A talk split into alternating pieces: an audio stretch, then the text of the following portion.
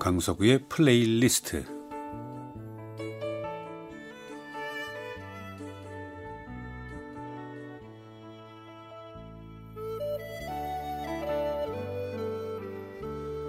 제가 살아가면서 느끼는 어떤 저의 감정, 저의 생각, 혹은 오래전에 저의 추억과 아름다운 음악을 엮어 보내드리는 시간입니다. 강석우의 플레이리스트.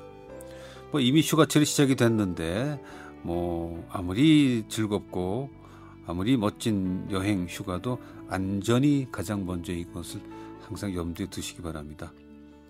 세상에서 가장 안전한 이동수단은 뭘까요? 물론 걷는 거겠지만 우선 위급한 상황 그 발생 시에 뛰어내릴 수 있어야 되겠죠. 그러니까 기차가 아닐까 싶은데 저는 기차를 참 선호하지요. 만약 우리나라에서 유럽까지 가는 횡단 열차가 개통이 된다면 유럽을 갈 때 그 기차를 타게 될까? 글쎄요. 안전하긴 하지만 시간이 너무 많이 걸리는 문제도 있기 때문에 반드시 기차를 탈 거라고는 말 못하겠어요. 그러나 뭐 한 시속 한 오백 킬로미터 이상의 안전한 고속, 초고속 열차가 생긴다면 기차를 타게 되겠죠. 지금도 저는 한강 다리 건너다가 차가 막혀서 서행을 하게 되거나 정지하는 경우가 생기면 마음이 약간 불안해집니다. 오래전에 한강 다리가 끊어진 사건을 우리가 보고 들었기 때문이겠죠. 우린 누구나 어떤 충격 때문에 갖게 되는 트라우마가 있는데 저는 그 사건 이후에 안전에 대한 생각, 또 사고나 위험을 예측하는 습관이 생겼고 불가항력적인 사고에 대한 그 막연한 불안이 제 잠재 속 어딘가에게 어딘가에게 남, 남아있는 것 같아요. 아, 오늘 뭐 사고 얘기하자는 건 아니고요.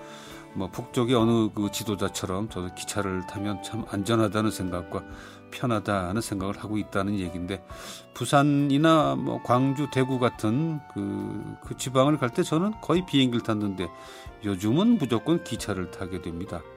공항에 가지 않고 시내에서 타고 시내에서 내리니까 시간이 절약되죠. 그게 가장 큰 이유죠. 지난 토요일 어, 강원도 평창을 휙 다녀왔는데 거기도 전에는 차를 타고 어, 차를 몰고 갔었죠. 그러나 이제는 뭐 거의 기차를 이용하는데 가끔 동서울 터미널에서 시외버스를 타기도 합니다. 뭐 늘 아내와 함께 다니니까 뭘 타도 상관없죠. 그냥 좋죠.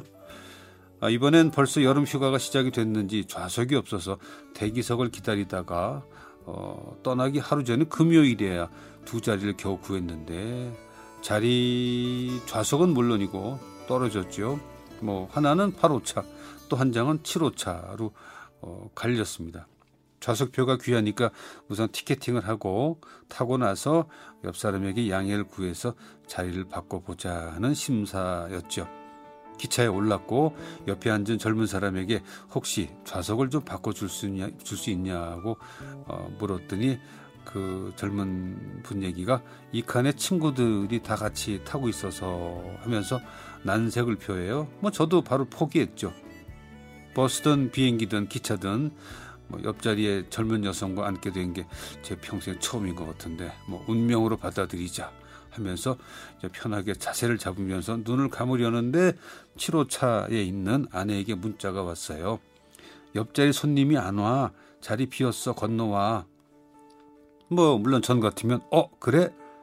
하면서 숨도 안 쉬고 낼름 갔을 텐데 그날은 저에게 생각이 좀 달랐지요. 태연하게 저도 문자를 했지요. 오늘 만석이니까 반드시 올 거야. 뭐 그냥 뭐 좀 불편하지만 여기 그냥 앉아서 갈게. 여행을 하면서 이럴 때 저는 뭐 어떻게든 옆자리에 같이 앉아 가려고 최선을 다 했는데 뭐 이런 경우는 없었으니까 아내가 어, 전과 뭔가 다른데 하는 눈낌새를 챘는지 예, 눈치 백단 아내에게 정곡을 찌르는 문자가 왔어요. 이쁘냐?